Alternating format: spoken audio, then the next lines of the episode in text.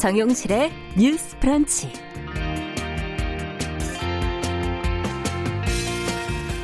안녕하십니까. 정용실입니다. 오늘이 초복이네요. 점심 메뉴들은 정하셨습니까? 아, 뭐 대부분 몸에 좋은 음식들 드실 계획이시겠죠? 자, 삼복때만 되면 괜히 더 더운 것 같고, 어, 몸이 좀 화한 것 같다, 이렇게 느끼는 분들이 많으신데요. 요즘에는 또 사회 분위기도 무겁고 해서 몸과 마음이 한꺼번에 허해지는 것 같다, 이렇게 호소하시는 분들도 있습니다. 아, 기운이 달릴 때 음식으로 채우는데, 기분이 허할 때는 그럼 뭘로 채우게 될까요? 황인숙 씨는 이런 방법을 제안하고 계시네요. 기분 좋은 말을 생각해보자. 파랗다, 하얗다, 깨끗하다, 싱그럽다, 신선하다, 짜릿하다, 후련하다. 기분 좋은 말을 소리내보자. 시원하다, 달콤하다, 아늑하다, 아이스크림, 얼음, 바람. 아, 사랑하는 소중한 달린다.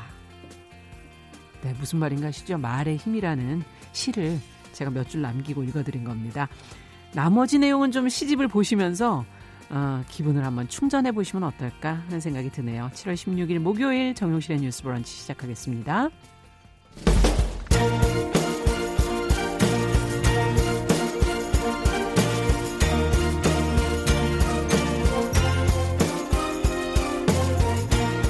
여성의 감수성으로 세상을 봅니다. KBS 일라디오 정용실의 뉴스 브런치. 여러분의 의견을 기다립니다. 문자는 9730으로 보내주세요. 짧은 문자 50원, 긴 문자 100원이 부과됩니다. KBS 모바일 콩, 유튜브를 통해서도 무료로 참여하실 수 있습니다. 네, 정실의 뉴스 브런치는 항상 여러분들과 함께 프로그램 꾸며가고 있습니다. 오늘도 많은 분들 참여해 주셨고요. 감사합니다.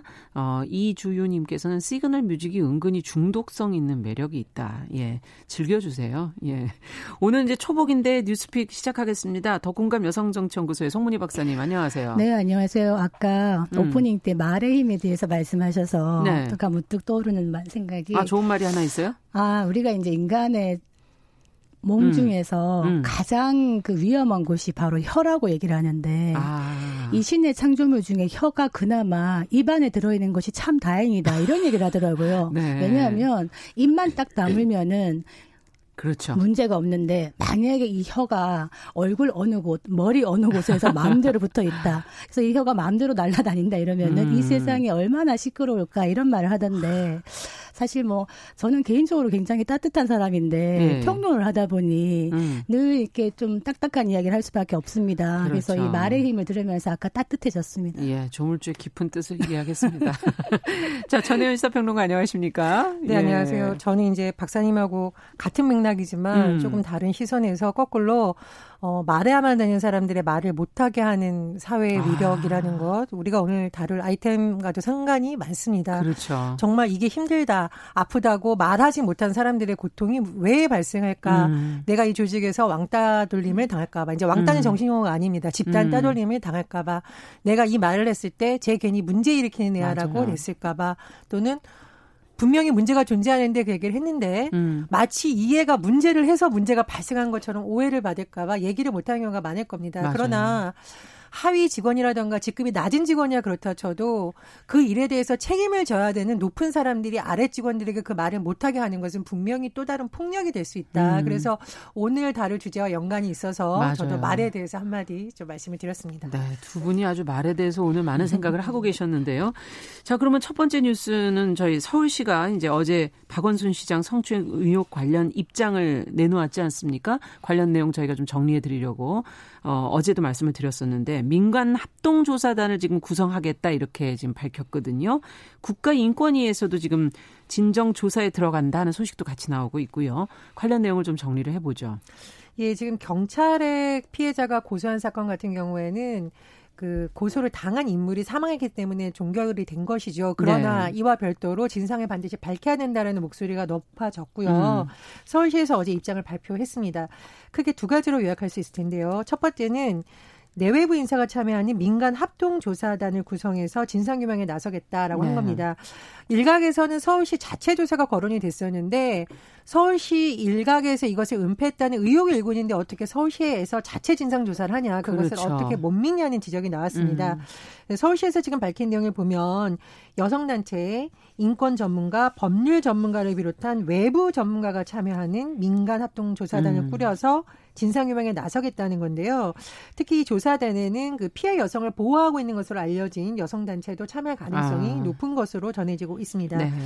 어, 다만 여러 가지 사실 좀 우려되는 부분이 있는데 이 조사단이 수사권이 없습니다. 검경처럼. 음. 그렇기 때문에 어떤 사람을 조사해야 될때 강제 소환한다거나 조사에 불응했을 경우에 강제력을 가질 수 없다라는 부분에 대해서는 네. 계속 지적이 나오고 있는데요.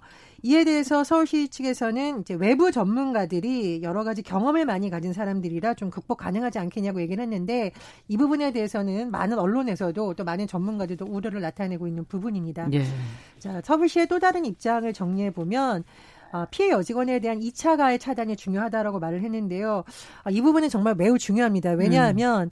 어 지금 아마 피해 여성의 신원을 가장 쉽게 알 수 있는 사람들이 서울시 직원이겠죠. 그렇죠. 같이 네. 근무했던 분들도 있고 뭐 조직도를 통해서 알 수도 있고 만약 여기서 유출된다면 피해가 엄청나게 커지는 거기 때문에 음. 이것은 반드시 서울시 차원에서 도 차단을 해야 되는 문제입니다.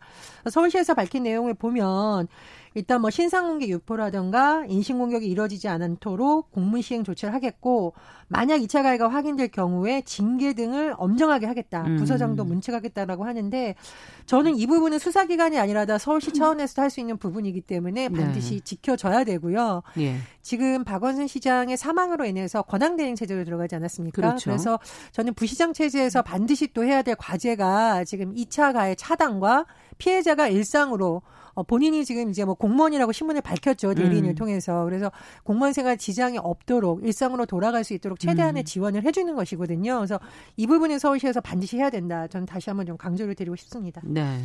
어쨌든 지금 앞서도 잠시 언급을 하셨지만 그 직접적이든 도의적이든 이 사태에 책임이 있는 서울시가 조사에 참여하는 것 자체에 대해서 과연 적절한가 특히 피해자 입장에서 생각해 본다면 이것이 맞는 것인가 하는 지적들이 지금 나오고 있어요. 두 분 어떻게 보시는지요? 지금 피해자 측에 따르면은 어, 그동안에 서울시에 그 이야기를 했었는데 들어준 사람이 없었다라고 얘기하고 있지 않습니까? 네. 그렇다면은 이 주장에 의하면은 뭔가 침묵의 카르텔이 있었을 수도 있다. 음. 예를들면은 그 강제추행 혐의에 대해서 묵시적 동조나 방조나 방관 이런 사람들이 있었다고 한다면 이 부분에 대해서 시간이 걸리겠지만 반드시 진상 규명을 해야 된다. 근데 누가 할 것인가? 음. 지금 서울시에서 민간 합동 조사단 기관 꾸리는 것은 당연합니다. 그런데 여기에만 맡길 수는 있을 것인가라는 생각이 음. 들거든요. 지금 국가인권위에서도 진정사건 조사에 들어가는데 사실 아까 말했던 민간합동조사단도 지금 강제 소환권이나 강제 수사권이 없기 때문에 이 수사 대상에 오른 사람들이 뭐 소환이나 출석을 거부한다면 강제할 수가 없어요. 네. 근데 국가인권위에 진정조사를 들어가더라도 일테면은 뭐 자료 제출을 한다든지 사실 조회를 요구할 수 있지만 여기에 협조하여야 한다고만 적혀 있지 음. 협조에 불이행했을 때는 아주 낮은 과태료 정도밖에 없습니다. 그렇기 음. 때문에 제가 볼 때는 이번에 여당에서 더불어민주당에서 이쯤 되면 좀 책임을 지고 어 서울시가 진상조사하라고 슬쩍 넘기고 말 것이 아니라 당 차원에서 어떤 진상 규명을 위한 테스크포스를 음. 별도로 발족시켜야 된다. 음. 이걸 또 야당이 하게 되면은 뭐 정치적 공세다 이런 얘기를 할 수가 있기 때문에 네. 이거는 여당이 책임을 지고 했으면 좋겠다 싶고요. 또 이참에 여야 할 것 없이 음. 정치권이나 공직사회 전반에 성폭력 조사 전담 기구를 하나 만들어서 네. 어, 독립적인 외부의 어떤 전문가들이 주축이 돼서 한번 제대로 한번 조사해 본다면은 이참에 음. 이게 큰 계기가 되지 않을까 저는 좀 이런 생각이 듭니다. 네. 어떻게 보십니까? 인권위 말씀을 하셨는데 음. 인권위에서 지금 조사에 착수하게 된 계기가 피해자가 직접 진정을 넣은 게 아니라 제3자가 진정을 넣는 사건입니다. 네. 지금 사법 시험 준비생 모임이라고 있어요. 음. 그래서 이 박시현 시장 관련된 것과 관련해서 어, 이를 방조한 혐의로 서울시청 공무원들을 조사하고 책임자 징계 등 관련 조치를 해달라라고 한 겁니다. 근데 인권위에서 징계를 권고만 할 수 있어요. 사실이 밝혀진다 하더라도. 예. 여기 한계가 있는 거고 또 다른 한계는 제 3자가 이걸 넣은 거잖아요. 피해자가 직접 한 게 아니라. 그러네요. 그래서 만약에 당사자들이 조사 진행을 원치 않으면 이게 각하 처리될 수 있습니다. 그러니까 조사가 제일 안될 수도 있다라는 거죠. 그래서 이제 박사님께서 내주신 아이디어도 저는 좋은데 저는 새로운 조직을 만드는 것도 필요합니다만 이번 기회에 국가인권위와 같은 곳에 조사 권한을 조금 강화하는 것, 그래서 음. 기존에 있던 어떤 체계들을 좀 강화하는 것도 한번 검토해볼 만하다라고 생각을 하는데 다만 그러기 위해서는 국가인권위의 정치성이라던가 중립성 이런 부분에 대해서 면밀하게 같이 제대로 돼야겠죠. 그래야 네. 당색이라던가 정치적 색깔과 별도로 무관하게. 그렇죠 무관하게 네. 정말 인권의 관점에서 조사가 될 수 있다라고 봅니다.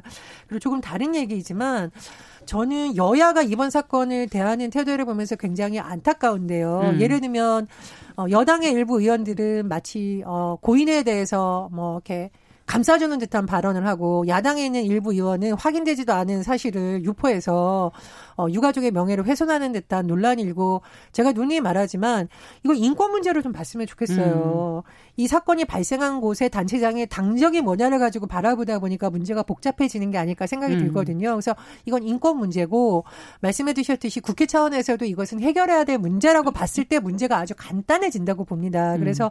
그런 부분에 있어서도 정치권도 확인되지 않은 사실로 서로를 공격할 것이 아니라 공동의 안을 마련하기 음. 위해서 달라진 모습을 좀 보여준다고 생각을 하고 하고 그런 차원에서 2차 가해성 발언을 하거나 확인되지 않은 사실을 하는 어, 의원들에 대해서는 그렇죠. 앞으로 국회 윤리 네. 차원의 징계를 음. 좀 소집해야 된다. 그래서 징계를 해야 된다. 저는 이렇게 생각을 합니다. 저는 음. 좀 질문 드리고 싶은 것이 지금 아, 요즘 보면은 피해 호소인 이런 말을 쓰더라고요. 네. 지금 민주당이나 서울시에서도 예수, 얘기를 하면서 피해 호소 직원 그리고 음. 피해 호소인 이런 얘기를 하고 있는데 피해자와 피해 호소인의 차이가 뭡니까? 우리가 지금까지 어떤 성추행 사건에 있어가지고 피해를 주장하는 사람에게는 피해자라는 말을 썼었거든요. 그래서 물론 뭐 형이 확정되기 전에 우리가 무죄 추정의 원칙 이 얘기하는 거는 재판에 관련된 이야기고 네. 그동안 여성 단체나 시민 단체에서 피해 호소인이란 말을 썼을 때는 법적인 절차에 가기 전 사법 절차로 들어가기 전에 어떤 사건을 이런 사건을 수사할 때는 미리 이제 피해 호소인이란 말을 썼을 썼습니다만 음. 이번 같은 경우에는 분명히 피해자가 고소를 한 사안이고 이렇게 이렇게 흘러온 사안에 대해서 지금 어 민주당이나 서울시나 여기에서 계속 피해 호소인이란 말을 쓰고 있는 것. 음. 이거는 피해 호소인은 피해를 특정하지 않은 거죠. 피해자라고 인정하고 싶지 않은 것이고 피해를 호소하는 사람이 있을 뿐인 겁니다. 그래서 왜 이런 말을 쓰고 있는 것인가? 저는 이것도 어떻게 보면 넓은 의미에서는 그 피해자의 입을 다물게 하는 2차 가해일 수도 있다라는 음. 저는 생각을 하고 있습니다. 네. 저는 그게 문제가 있긴 하지만 보다 근본적인 문제를 자꾸 보자고 말씀을 음. 드리는 이유는요. 이게 어 광역단체에서 일어났고 서울시가 워낙 중요한 곳이다 보니까 이렇게 네. 된 것이지 사실은 이런 유사한 사례들이 우리 사회 곳곳에서 일어나고 있다는 것이거든요. 그렇죠. 얼마 전에도 예, 예, 임실군의 예. 여공무원 사건도 있지 않습니까? 그렇습니다. 지금 너무나 이런 일들이 많이 일어나고 있고요. 사기업에서도 일어나고 있고 공공기관에서 일어나고 있을 겁니다. 그런데 네.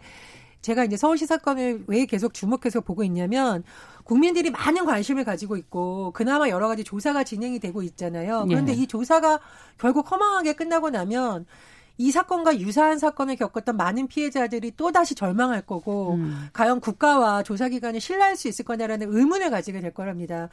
저는 이번에 청와대 국민청원 50만 건을 보면서 와 우리 국민들 정말 무섭다. 음. 그리고 성인지 감수성이 얼마나 높아졌나 이런 생각을 많이 하게 되거든요. 결국은 그런 여론이 지금 정치권을 압박하고 있는 거지 정치권이 정말 성인지 감수성을 가지고 이 문제를 해결하려고 했다고는 보지 않습니다. 그래서 네. 이번 사건이 이곳은 저쪽 핑계대고 저쪽은 이쪽 핑계대고 돼서 유야무야 되지 않고 정말 진상규명 제대로 하고 어, 더 많은 책임을 가졌던 사람들에게는 더 많은 권한이 있었다는 의미거든요. 네. 그 부분에서 제대로 밝히고 해야 되지 이것이 결국 유야무야 끝난다면 정말 이거야말로 많은 사람들을 허탈하게 만드는 일이라고 생각을 합니다. 그래서 이번 기회에 구조적 문제를 다 점검을 해서 그 구조를 갖추는 좀 음. 아픈 성찰의 계기가 됐으면 하는 바람입니다. 그 SNS나 뭐 단톡방이나 이런 데 보면은요. 2차 가해 유형 중에 어떤 게 있냐면 이런 얘기를 해요. 왜 4년이나 지난 지금에 와서 그런 얘기를 음. 하느냐. 정말 그렇게 싫었다면 그때 말을 하고 그만뒀어야지. 이런 음. 얘기를 하는데 저는 어떤 인식에서 이런 얘기를 하는지를 잘 모르겠어요. 일테면 4년이나 지난 지금에 와서야 얘기할 수 있었던 그간의 고통에 대해서는 음. 왜 생각하지 못하는가. 그리고 여성에 있어서의 어떤 직장이라는 개념을 우리도 직장 생활을 많이 합니다만은 직장 생활에서 힘들고 어렵다고 해서 바로 그만둘 수는 네, 없습니다. 없죠. 특히 여성 은 뭐 그러면은 좀 마음이 안 들고 힘들면은 바로 직장을 그만둘 수 있는가? 노라고 음. 그만둘 수 있는가? 직장은 똑같이 남녀에게 절실한 삶의 터전입니다. 음. 그렇기 때문에 왜 그때 쉽게 그만두지 않았냐라고 얘기하는 것 자체도 저는 2차 가해라고 봅니다. 네. 그리고 저는 이게 조금 위험할 수 있는데 이건 제 개인적인 생각입니다. 그러니까 많은 사람들이 이러다 보면 이런 사건이 안 일어나는 게 가장 좋은데 일어나는 경우가 있어요. 그럼요. 그럴 때 관리자들이 내가 지금 여기 책임자인데 이런 사건이 일어나는 것 자체가 불미스러운 일이니까 대충 음. 덮으려다가 이제 사건이 점점 커지는 경우를 많이 그렇죠. 봤거든요. 그래서 사건 자체가 발생한 걸 가지고는 너무 과중한 처벌하면 거꾸로 이런 역효과가 있을 수 있습니다. 그래서 음. 오히려 사건이 발생했을 때 잘 처리했느냐, 음. 피해자를 잘 보호했느냐, 진상 규명을 했느냐 이런 과정을 같이 보는 문화도 필요하거든요. 그런데 제가 이제 그 예전에 현장에서 보면 공직사회라든가 공공기관의 최고 미덕이 뭐냐면 유야무야 어, 조용히 그렇죠. 조용히 네. 사는 거예요. 그냥 사람 사는데 어떻게 맨날 조용할 수만 있겠습니까? 음. 뭔가 변화를 기하려다 보면 시끄러워질 수도 있고요. 이런 사건을 제대로 조사하려면 반발에 부딪혀서 여러 가지 잡음이 날 수도 있어요. 음. 그러나 진실을 밝혀서 다시는 이런 피해가 일어나지 않도록 하는 게 중요한 거잖아요. 그렇죠. 그래서 어쩌면 많은 공공기관과 공무원 사회에서 이런 문제가 워치는 또 다른 원인 중에 하나가 이런 문화도 있을 수 음. 있겠다. 음. 그래서 저는 앞으로 고위공무원들이라던가 어떤 공무원들의 인사평가 과정에서도 이런 사건이 있었다 보다 그럼 이런 사건이 일어났을 때 잘 처리했느냐 그렇죠. 이런 부분도 같이 보는 문화가 돼야만 피해자들도 내가 이 부서에 어, 어떤 해를 끼치는 사람이라는 인식이 좀 사라지고 되지 않을까라는 음. 어떤 조언을 좀 조심스럽게 해봅니다. 그러니까 이런 사건이 났을 때 피해자가 문제 제기를 하고 했을 때 위에서 그리고 주변에서 뭉개고 넘어가려는 이런 시도들이 있다 보면은 문제가 더 커지는 것이거든요. 그래서 어 이런 얘기를 해요. 제가 몇 가지 케이스를 보니까 이런 문제 제기한 피해자한테 어떤 식의 반응을 하냐면 회사에서나 어떤 조직에서 우리 이 분위기 참 좋았는데 너 때문에 분위기가 음. 안 좋아지고 너 음. 때문에 시끄러워 진다. 너 때문이 아니거든요. 좋은 분위기가 누구한테 좋았던 음. 것이냐. 그렇다면은 피해를 보는 사람들이 계속적으로 묵인하고 참고 음. 말을 하지 않는 것이 그냥 좋은 분위기 유지하는 것이냐 아니다. 결국에는 이렇게 골마서 터지게 되어 있다. 음. 그래서 특히 권력자들은 권력이 올라갈수록 주변에 사람들이 쓴소리 음. 아닙니다라고 말해주는 사람보다는 같이 따라가고 덮어주는 사람들이 더 많습니다. 예. 그렇기 때문에 뭐 저도 나이 들어 보면 누가 나한테 쓴소리하는 것보다 좋은 얘기해주는 게 당장은 듣기가 음. 좋아요. 그렇지만 장기적으로 보면 나에게 쓴소리 해주는 사람을 더 옆에 많이 두자 네. 이 얘기 좀 드리겠습니다. 네. 어쨌든 앞으로 이 사건을 계기로 어떻게 제대로 된 대책이 나오는지 한번 계속 지켜보도록 하겠습니다. 자, 두 번째 뉴스는 양심적 병역, 병역 거부자 35명이 처음으로 대체 복무를 하게 됐다는 뉴스가 나왔는데요. 송 박사님께서 관련 내용 좀 정리해 주시겠어요? 네, 양심적 병역 거부 네. 참 뜨거운 화두였는데요. 이번에 양심적 병역 거부를 인정받은 35명이 네. 대체 복무를 받게 됐습니다. 그래서 10월부터 음. 대체 복무를 하는데 대체 복무가 뭐냐? 군대를 안 가잖아요. 예. 군대 안 가는 대신에 교정시설에서 3년간 일을 합니다. 음. 지금 현역이 아마 18개월로 되어 있을 텐데 예. 사실은 현역보다 훨씬 많은 기간을 복무를 하는 것이죠. 그래서 어, 양심적 병역 거부라고 해서 군대 안 가고 편하냐 이건 음. 아니다. 이 말씀 미리 드리고요. 예. 여기서 양심적 병역 거부에서 양심이 뭐냐? 네. 우리가 이제 이 말의 단어에 대해서 그러면은 양심적 병역 거부는 양심에 따라 병역 거부하는 건데 음. 군대 간 사람들은 양심이 없어서 간 거냐 이런 예. 말을 또 하시더라고요. 예. 그런 측면이 아니라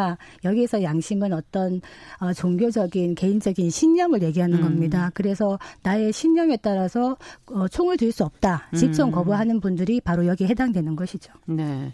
자, 이번에 이제 첫 대체 복무가 이제 결정이 된 건데 어떤 의미가 있다고 보시는지 뭐 일각에서는 안보 관련 우려도 하지 않았습니까? 관련돼서 두 분의 생각을 좀 들어보고 싶네요. 저는 우리나라에서 가장 민감한 문제가 병역 관련한 주제하고 그렇죠. 교육 관련한 주제예요. 예. 근데 이제 병역의 경우에는 아마 병역을 다하지 않은 사람들을 약간 무시하는 듯한 좀 독특한 문화도 있고 병역을 한 것이 또 굉장히 자랑스러운데 네. 국가가 과연 여기에 대해서 합당한 보상을 해주냐에 대한 논쟁이 끊임없이 이어져 왔습니다. 음. 그래서 아마 양심적 병역 거부라는 것이 굉장히 오래된 사안이지만 올해에서야 본격적으로 시행된 것은 이러한 진통 끝에 나온 것으로 그렇죠. 보거든요. 그래서 어쨌든 지금 첫 시행 단계인데 심사위의 그 역할이 매우 중요하다고 음. 봐요. 그래서 굉장히 꼼꼼하고 공정하게 해야만 오히려 이런 판정을 받은 대상자들도 비난으로부터 자유로울 수 있기 때문에 그렇죠. 엄격한 기준으로 선발해야 된다고 보고요. 또 하나는 현역 복무를 한 지금 젊은이들에 대한 박탈감 문제가 계속 제기되는 여러 가지 측면을 좀 같이 봤으면 합니다. 네. 그러니까 이게 양심적 병역 거부에 대한 어떤 일각의 비판 여론뿐만 아니라 성별 논쟁에서도 계속 나오는 이유는 음. 우리나라에서 군대가 굉장히 자랑스러운 어떤 의무이기도 하지만 동시에 젊은 시절을 나라를 위해서 일방적으로 희생시킨다라는 인식도 일부분 있거든요. 그렇죠. 그래서 양시적 병역 거부와 더불어서 어, 군의 사기 문제라든가 군복무를 한 젊은이들에게 어떤 식으로 국가가 합당한 대우 그러나 음. 차별을 주장하지 않는 선에서의 대부분 부분도 같이 논의가 되어야 된다라고 봅니다. 음. 그리고 저는 뭐 장기적으로 우리 아이템을 다녔는데 모병제에 대한 논의도 어, 좀 심도 깊게 해서 앞으로는 군에 간 사람들이 보다 전문성도 높일 수 있고 네. 또 거기에 대해서 국가가 충분한 보상도 해줘야 되는 시스템이 음. 같이 좀 논의가 되면 좋지 않을까 그런 생각입니다. 그 사실 아까 군대 문제가 뜨겁다고 했는데 네. 어, 굉장히 순한 저희 남편이 가장 비분 관계하는 게 바로 군대 문제예요. 음. 핑계, 요런 핑계, 저런 핑계 대고 군대 빠졌던 사람들을 보면서 음. 굉장히 이제 그런 얘기를 많이 하는데 아마 국민 일반의 정서가 아닐까 싶어요. 그래서 이 문제에서도 양심적 병력 거부라는 이름으로 너무 쉽게 이제 나는 그게 시, 집중을 할 수 없기 때문에 못 간다를 너무 쉽게 음. 인정을 해준다면은 안 그래도 지금 현역병이 부족한데 이제 어떤 국방에 그렇죠. 문제도 생길 수 있고 또 어떤 형평성이 맞지 않다 이런 게 있기 때문에 기준을 명확하게 세워야 된다. 근데 이 기준을 보니까 굉장히 엄격해요. 어. 그러니까 내가 군대를 안 가도 될까 그러니까 양심적 병역 거부 인정되는 그 기준이 뭐냐면 이게 정당한 사유에 해당되는 절박하고 구체적인 양심을 갖고 있어야 되는데 네. 그 신념이 깊고 확고하고 진실해야 되고 일관성이 있어야 돼요. 네. 그래서 이거를 인정받기 위해서는 어린 시절부터 아주 많은 것들을 조사를 하게 되고요. 많은 서류가 필요하고 심지어 이 사람이 총기 게임을 했느냐까지 조사를 합니다. 네. 그렇기 때문에 아까 말했던 35분은 이 많은 이 까다로운 엄격한 심사를 다 통과한 분들이거든요. 음. 그래서 아마 쉽게 양심적 병력 거부가 인정되지는 않을 것이다. 이런 말씀 드리고 아까 말씀드렸듯이 30개월 음 하는 거는 약간 징벌적인 부분이 들어가는 있다. 것이죠. 그래서 이런 부분에 대해서 문제 제기하는 분들도 있다. 음. 그리고 이 신념을 가진 사람들, 이때면은 종교적인 신념이든 개인적인 평화의 신념이든 음. 이 신념을 가졌다는 이유로 처벌하는 거에 대해서는 우리가 매우 신중할 필요는 있다. 왜냐하면은 인간이라는 것이 신념을 위해서 죽을 수도 있는 존재이기 때문에 이런 부분도 좀 고려할 필요는 있겠다 싶. 싶은데 아까 말했듯이 현역을 복무한 사람들이 박탈감을 느끼지 않도록 철저한 기준은 필요하겠다 싶습니다. 근데 이제 군대를 가지 않는다 이 용어는 조금 오해의 소지가 있어서 다시 잡아드리면 그래서 나온 용어가 대체역이잖아요. 네. 대체역. 가는 거죠. 예, 예. 그렇죠. 음, 음. 대체역 그리고 복무 기간은 36개월이라는 거 다시 한번 말씀을 드리고요. 그래서 네. 이제 병역 거부라는 용어 때문에 군대를 아예 안 가고 논다라는 오해가 있을 수 있어서 음. 예, 뭐 다시 한번 말씀을 드리고요. 기간은 36개월이라는 거 다시 한번 또 다시 한번 덧붙여서 말씀드립니다. 네. 그러니까 이제 양심적 병역 거부가 군대를 거부하는 것이 아니라 제가 아까 말했던 거는 군대를 충분히 갈 수 있는 사람인데 사실 우리가 왜 어둠의 자식, 신의 자식 이런 음. 얘기하면서 어, 사회 고위층의 자녀들이 이런 핑계 저런 핑계 아니면 없던 병도 막 생기면서 음. 군대를 빠지는 이런 것들에 대해서 사실 국민들은 박대감을 느낀다 이 부분을 음. 말씀드렸던 겁니다. 네. 자, 끝으로 간단하게 현직 교사들이 지금 학교 안에 화장실에 불법 촬영 카메라를 설치했다는 보도가 나왔었고, 그게 잇따라 적발되면서 교육부가 지금 전국 학교를 대상으로 카메라 설치 여부를 긴급 점검 나선다는 지금 어, 이야기가 나오고 있는데, 오늘부터 한다고 일정을 예고를 해서 이게 증거 인멸 돕는 거 아니냐는 비판이 또 나오고 있거든요. 관련 내용 전혜연 평론가께서 간단히 좀 전해주시죠. 그러니까 초중고를 대상으로 교육부에서 불법 촬영 카메라 설치 여부를 긴급 점검하겠다. 이건 나쁜 건 아니죠. 그렇죠. 그런데 점검 날짜가 딱 나왔어요. 그러니까 오늘부터다. 예, 이거는 미리 그럼 증거를 없애라는 거 아니냐라는 어. 좀 비판이 제기되고 있는 거죠. 그래서 네. 교육부에서 조금 더 세심하게 했으면 아 나았겠다라는 저도 생각이 들고요. 음. 또 하나 말씀드리면 이런 비판이 나오는데 이유가 있습니다. 최근에 고등학교 여자 화장실에서 불법 카메라가 발견이 됐는데 예. 문제는 뭐냐?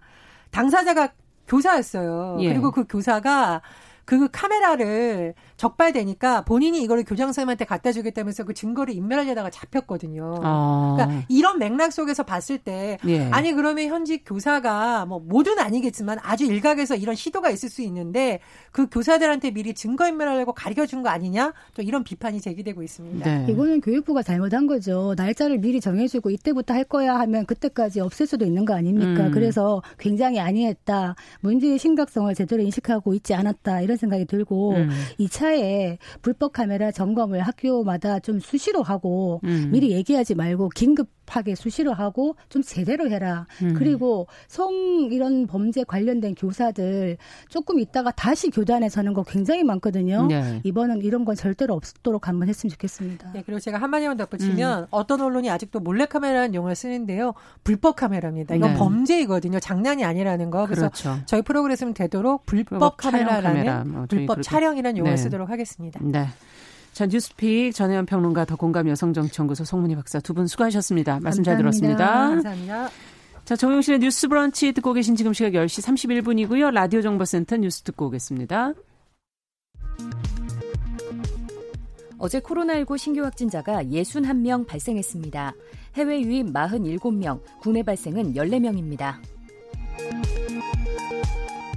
중앙재난안전대책본부는 우리 국민이 사회적 거리두기와 마스크 착용 등 방역 수칙을 잘 지킨 덕에 국내 코로나19 확진자가 안정세에 접어들고 있다고 평가했습니다. 한국은행 금융통화위원회가 현재 연 0.5%인 기준금리를 유지하기로 했습니다. 홍남기 부총리 겸 기획재정부 장관이 한국판 뉴딜과 관련해 인공지능 정부 구현을 위해 정부가 먼저 더 빠르게 변해야 한다고 강조했습니다. 국토교통부가 주도하는 주택공급 확대 TF에서 서울의 그린벨트 개발 제한구역 해제가 논의되고 있는 것과 관련해 서울시가 반대 입장을 분명히 했습니다. 지금까지 라디오 정보센터 조진주였습니다.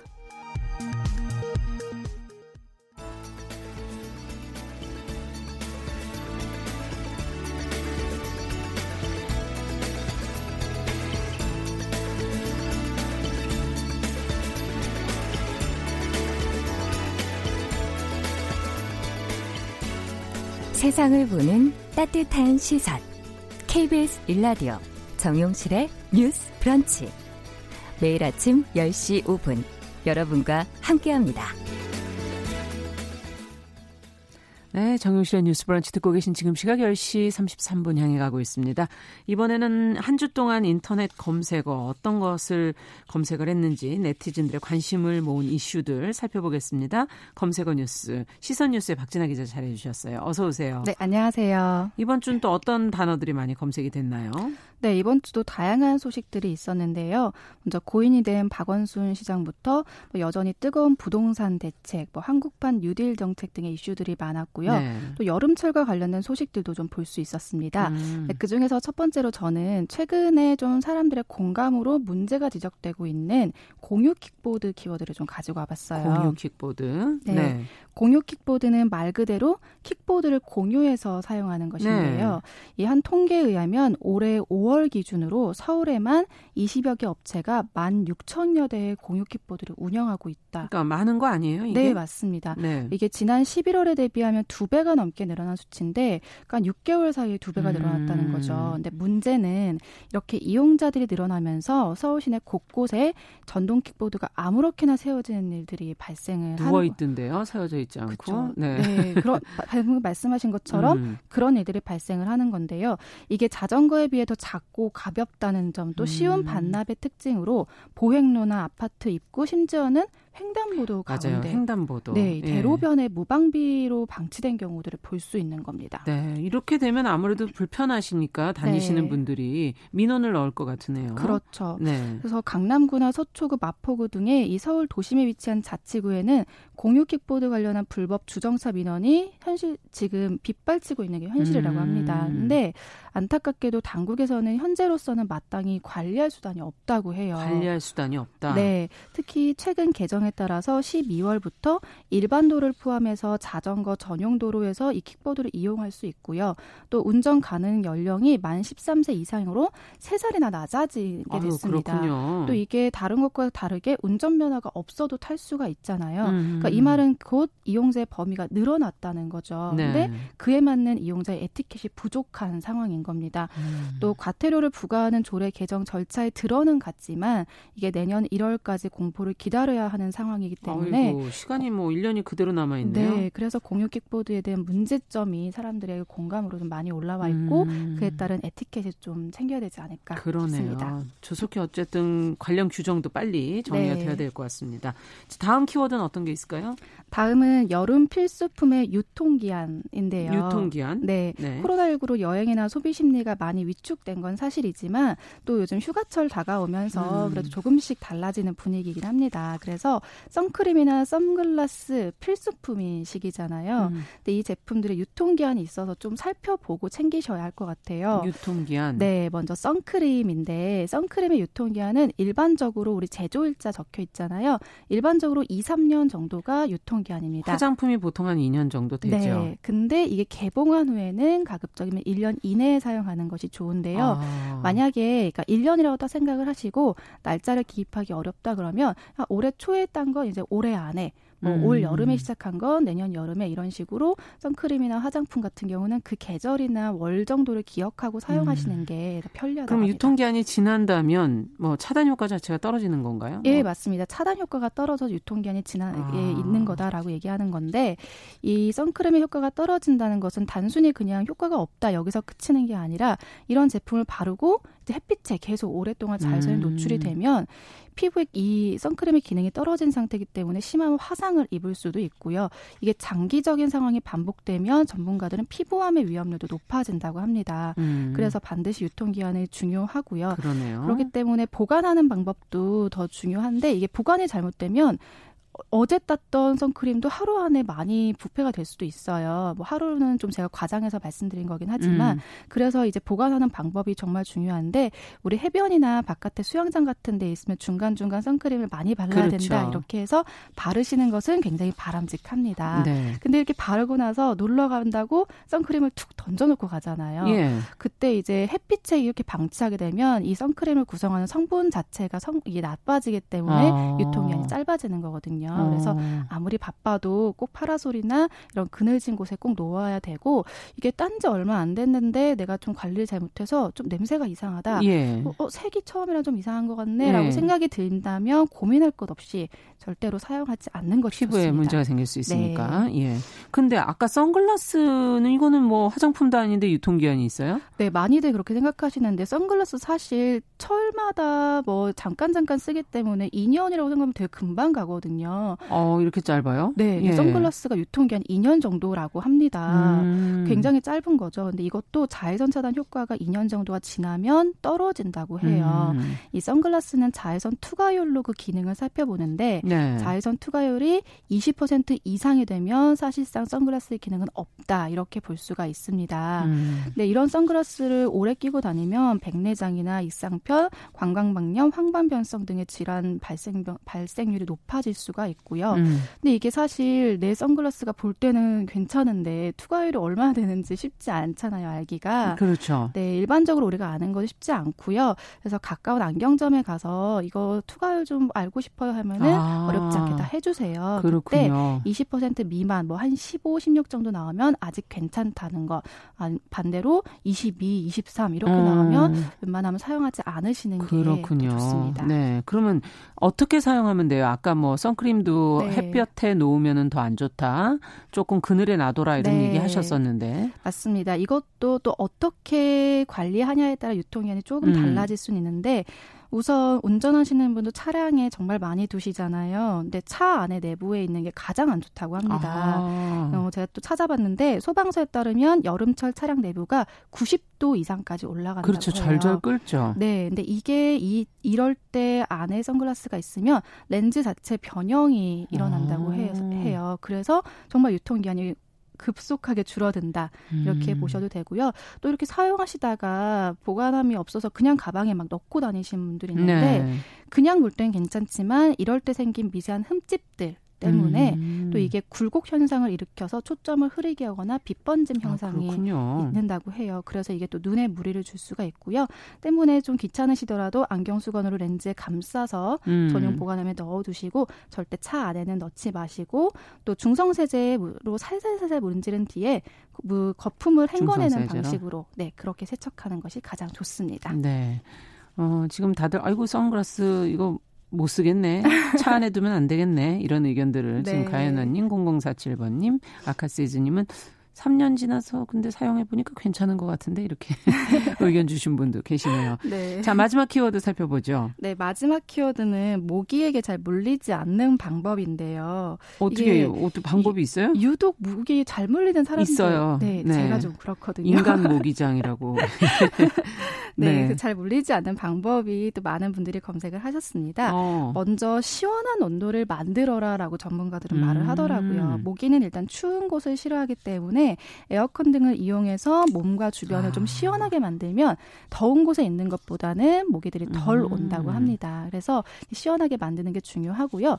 또 보건복지부 질병관리본부의 자료를 따르면요. 어두운 계열에 딱 달라붙는 옷을 입은 사람보다는 네. 헐렁하고 밝은 계열의 옷을 입은 사람이 모기에 더 잘 안 물린다고 합니다. 아. 네, 이게 실험을 통해서 나온 결과인데 좀 재밌 재밌었어요. 옷의 저는. 옷의 디자인에 따라서도 달라지는 네, 거군요. 그래서 색깔도 그렇고. 네, 바깥에 뭐 좀 오랜 시간 있어서 음. 모기에 노출이 된다 하면은 이왕이면 밝은 색의 좀 헐렁한 옷을, 옷을. 입는 게 네. 네, 좋습니다. 아니 안 씻는 사람이 목이 더잘 물린다. 이건 뭐 사실이에요? 사실입니다. 아 그래요? 네. 네, 어느 정도 신빙성 있는 말인데요. 음. 왜냐하면 안 씻는다는 의미보다는 땀이 좀 많이 나는 사람, 아. 네, 땀이 많이 나는 사람이 모기에 더 잘 물리는 게 사실인데 그렇군요. 근데 또 이게 항상 맞는 말은 아닌 게요.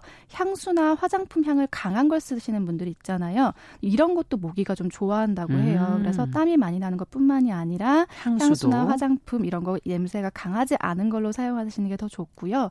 또 음주나 운동을 하면 몸의 체온이 올라가잖아요. 음. 이 높은 체온을 모기가 좋아한다고 해요. 아. 그래서 임산부들이 일반 사람보다 체온이 좀 높기 때문에 모기에. 더 많이 물리거든요. 음. 그렇기 때문에 몸의 체온 올라가지 않도록 하시는 게 좋고요. 또 산책 같은 거 하실 때 혹은 뭐 캠핑 같은 거 가셨을 때 고인물 있으면 또 그 주변 모기 많기 때문에 그런 거 음. 피하는 것도 하나의 방법이 될 수 있습니다. 네. 그리고 또 이건 사실 바꿀 수가 없는 부분이긴 한데요. 뭔 얘기하시나요? 이 다수의 연구 결과에 따르면 혈액형이 O형인 경우가 모기가 좀 잘 물린다고 해요. 어. 이게 A형에 비해서 무려 두 배에 달한다고 하는데 어. 사실 혈액형을 바꿀 수는 없잖아요. 그렇죠. 이 얘기는 진짜 하나마나 네, 근데 그래도 내가 O형이라면 음. 만약에 외부에 나가거나 캠핑 이런 게 있다면 좀 더 퇴치 제증을 좀 더 적극적으로 사용하셔라. 아. 라고 해서 알려드렸습니다. 네. 잘 챙기시기 바랍니다. 이번 주 좋은 소식 감사합니다. 네티즌들의 관심을 모은 검색어 뉴스 시선 뉴스의 박진아 기자와 함께 했습니다. 감사합니다. 감사합니다.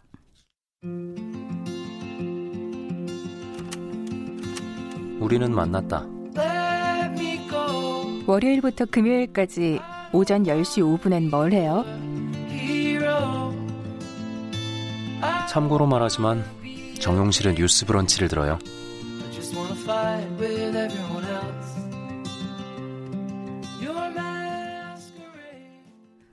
네, 정유실의 뉴스 브런치 듣고 계신 지금 시각 10시 43분 넘어서고 있고요. 이제 새로 나온 책을 작은 서점주의 안목으로 믿고 들어보는 그런 시간이죠. 동네 책방. 오늘은 부비프의 박은지 대표 잘해 주셨습니다. 어서 오십시오. 안녕하세요. 네, 오늘 만나볼 책 어떤 책이죠? 어, 오늘 소개해드릴 책은 어, 이것도 정말 재밌었는데요. 네. 삶의 아까 방식에 들어오자마자 재밌다. 매주 재밌다. 어, 신빙성이 떨어지는 거 아니냐고. 오늘 가져온 책도 역시나 재밌는 책인데 재미없는 책이 없어요. 어, 아니죠. 그거는 저, 는 있어요. 있어요. 취향이 있어서. 네. 네, 이 책은 음. 삶의 방식에 정답은 없음을 몸소 보여주는 분들의 이야기예요. 음, 동화책이에요? 아니요, 표지가 아주 표지가 네, 그림이 음. 예쁜데요. 네. 음. 제목이 셋이서 집 짓고 삽니다만이라는 에세이인데요. 음. 한국에서는 보통 이제 나이가 차면 결혼으로 맺어진 두 사람이 집을 마련하고 이렇게 가족이 되잖아요. 셋이니까 아이까지 낳고 셋 아니에요? 어 아니에요. 아니에요? 네, 이 책은 네. 이제 세, 이 이제 우엉 부추 돌김이라는 분이 쓰셨는데 함께 살면 좋겠다는 생각에 음. 힘을 합쳐서 땅을 사고 집을 짓고 이제 같이 가족이 되는데요. 아. 그 과정에서 겪은 겪은 크고 작은 이야기들이 지금 우리에게도 의미 있는 지점들이 있을 것 같아서 가지고 와봤습니다. 어, 좀 새로운 얘기인 것 같은데. 네. 그러면 우엉, 부추, 돌김 이분들은 뭐 어떤 분들이세요? 이름이 왜 다 먹는 거예요? 이 필명인데요. 예, 밥상에서 예. 올라온 반찬으로 이름을 지으셨대요. 아. 그래서 그날 반찬이 이렇게 세 가지가 있었나 봐요. 우리도 많이 먹는 건데. 어, 그렇죠. 예. 이분들은 강화도에서 책방 겸 북스테이 책방 시점을 운영하고 계신 분들이에요. 아. 네. 근데 일단 그 그림 속에 부추와 돌김은 부부예요. 아. 그리고 또 부추와 우엉은 대학 선후배 사이예요. 그래서 원래 2인 가구였던 부추와 돌김 그리고 1인 가구였던 우엉이 만나서 예. 조금 다른 형태의 가족을 이루게 된 건데요. 어, 이 책은 이들이 이제 가족이 돼가는 과정을 세 사람의 시선을 따라가면서 보여주고 있습니다. 아. 어떻게 하다가 함께 살게 됐나. 그래서 또, 그것도 또 궁금해요. 네, 예. 그런 것도 나오고 공동 명의로 강화도에 땅을 사고 집을 지으면서 어떤 일들을 겪었는지 또 셋이 함께 살면서 음. 마주하게 된 어려움은 없었는지 예. 주변에서 뭐 간섭과 참견 이런 것들이 많았을 텐데 어떻게 대응했는지 음. 이런 이야기들이 때로는 진지하고 때로는 유쾌하게 펼쳐집니다. 네, 강아지도 보니까 또 같이 있어서 네. 식구 수가 생각보다 많은 많은 것 같 은데 어떻게 하다가 같이 살게 된 거예요? 한 부부하고 한 사람은 친구라 그랬는데. 네. 친구가 왜 그 부부하고 같이 살는 거예요?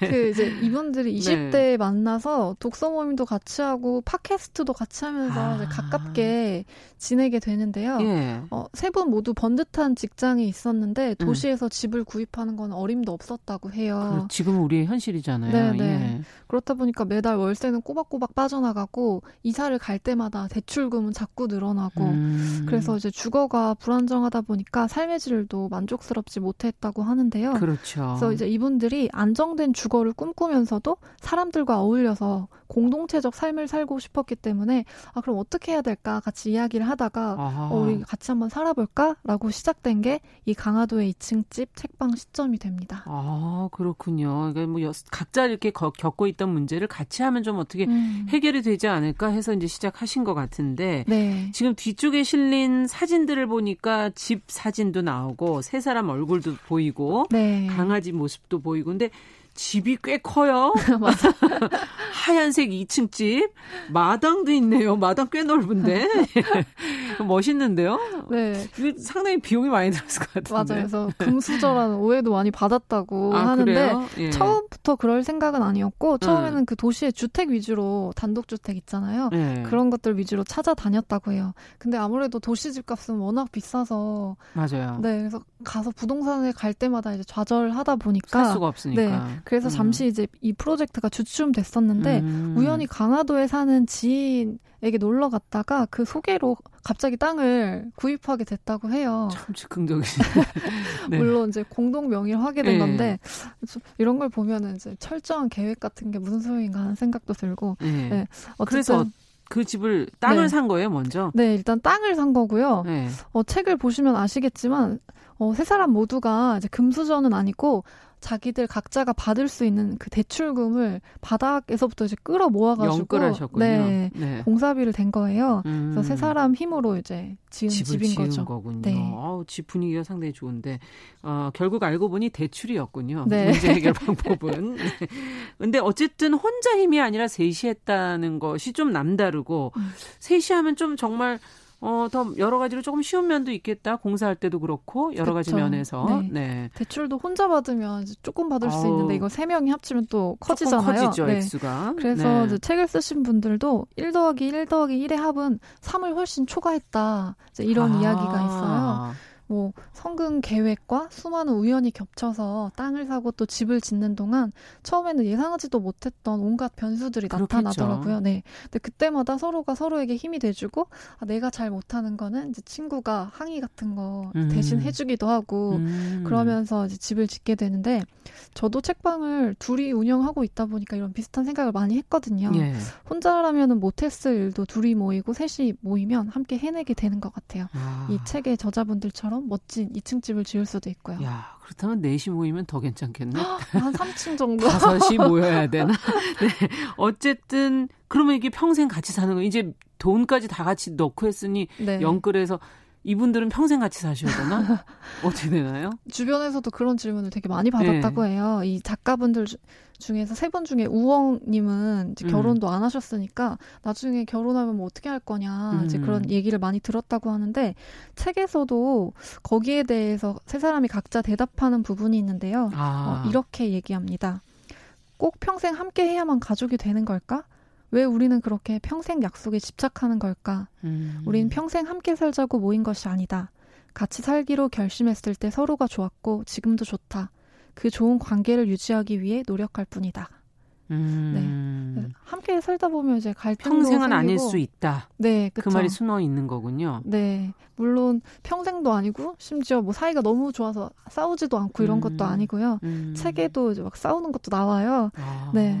근데 일단 우선 이 세 분이 7년은 함께 살아보기로 약속을 했대요. 7년은? 네, 뭐 음. 뭐 죽이 되든 밥이 되든 7년은 음. 같이 살아보기로 했다고 합니다. 그 다음은 알아서. 음. 그 이후에는 더 끈끈한 가족이 될 수도 있고 그렇죠. 아니면 다른 식의 관계로 또 변할 수도 있겠죠. 아, 그걸 너무 집착 평생을 해야 된다 이러면 참 부담스럽죠, 사실 네. 서로 가족도. 음. 네. 그렇게 생각하면 모든 선택이 너무 무겁고 어려워질 것도 맞아요. 같아요. 예. 어쨌든 지금 함께하는 게 좋다. 이 표현이 참 어, 모든 가족도 한번 생각해 볼 수 있는 음. 우리가 지금 함께 모이는 게 정말 좋은가? 음. 예.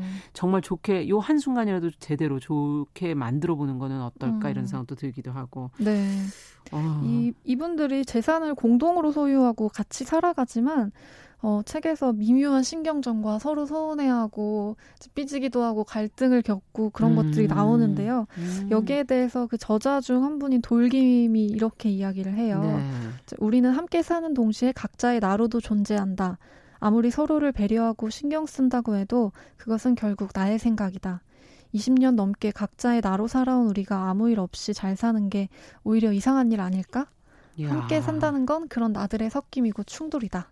음. 어, 그래서 아마 우리 함께 살아가는 생활이 끝날 때까지 서로 삐치고 싸울 테고 또 그것들을 풀어가기 위해 쓰고 있을 것이다. 음. 네, 이런 이야기를 합니다. 우리가 가족이라는 것에 대해서 한번 다시 한번 생각해 볼 부분들을 이분들이 어. 예, 얘기를 해주고 계신 게 아닌가. 네. 우리가 각자의 나라는 거를 생각을 자꾸 잊어버리게 되는 맞아요. 것 같기도 해요. 음. 예. 근데 어떻게 싸우지 않겠어요? 같이 살다 보면. 근데 그 갈등을 풀기 위한 게 더 중요하다 음. 이런 말씀이시네요. 네. 음. 그런 노력이 이어져서 이분들도 이제 느슨하면서도 또 단단한 음. 가족이 되는 게 아닐까 하는 생각이 드는데요. 책에 보면 이분들이 싸우는 이유가 뭐 말투 아니면 청소 분담 이렇게 어떻게 보면 사소한 건데요. 아니, 모든 집에서의 상황과 똑같은데요. 네. 네. 네. 서로 다른 사람들이 모여서 함께 사는데도 이제 기술이 필요하기 때문에 음. 이제 막 누군가와 함께 살기 시작한 분들이라면 가족이 두 명이든 세 명이든 네 그렇죠. 네 명이든 공감하실 지점이 많을 것 같습니다. 네. 사실 법적으로는 사실 세 분이 가족이라고 할 수는 음. 없어서 음. 그로 인한 어려움은 없을까 이런 생각도 드는데 네.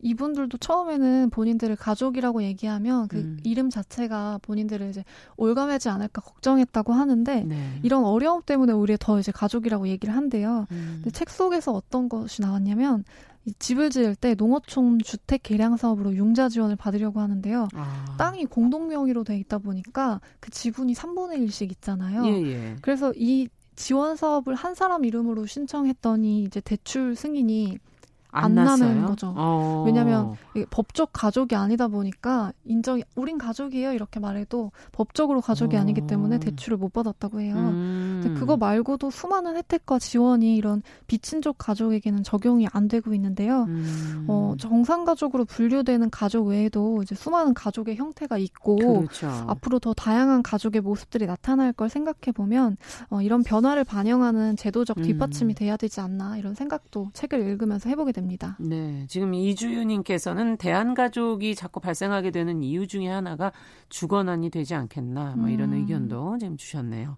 자, 그러면 이 책은 어찌 본다면 책을 잘, 그러니까 집을 잘 짓는 공동 집짓기 프로젝트 이런 에세이인 것 같기도 하면서 실제적으로는 또 새로운 가족의 형태를 보, 여주는 음. 그런 어떤 사회학적인 에세이 이렇게 표현해도 되겠네요. 네, 이 책은 요즘 문고의 첫 번째 책으로 출간됐는데요. 아. 어, 요즘 문고가 세상이 말하는 정답에 또 질문을 던지고 새로운 시도를 하는 요즘 것들의 이야기를 기록하는 시리즈예요. 요즘 문고. 네. 네. 그래서 이 책이 밀레니얼 세대가 가진 뭐 주거와 가족에 관한 질문에 하나의 대답이 될 수도 있을 것 같아요. 네. 낯설지만 또 현실적인 경험담이 비슷한 고민을 하고 계신 분들께는 어 이런 것도 가능하겠네라는 그렇죠. 이제 구체성을 더해줄 수도 있을 것 같고요. 음. 어, 세상의 방식이 아니라 나만의 속도와 방식으로 살고 싶은 분들께는 강력 추천하고 싶습니다. 음. 요즘 젊은 분들이 정말 나만의 속도와 방식으로 사는 그걸 어떻게 살아가시는지 보고 싶으시면 요즘 음. 문고의 책을 한번 좀쭉 네. 읽어보시는 것도 재미있을 것 같네요. 아, 오늘 같이 셋이서 집 짓고 삽니다만이라는 책 같이 읽어봤습니다.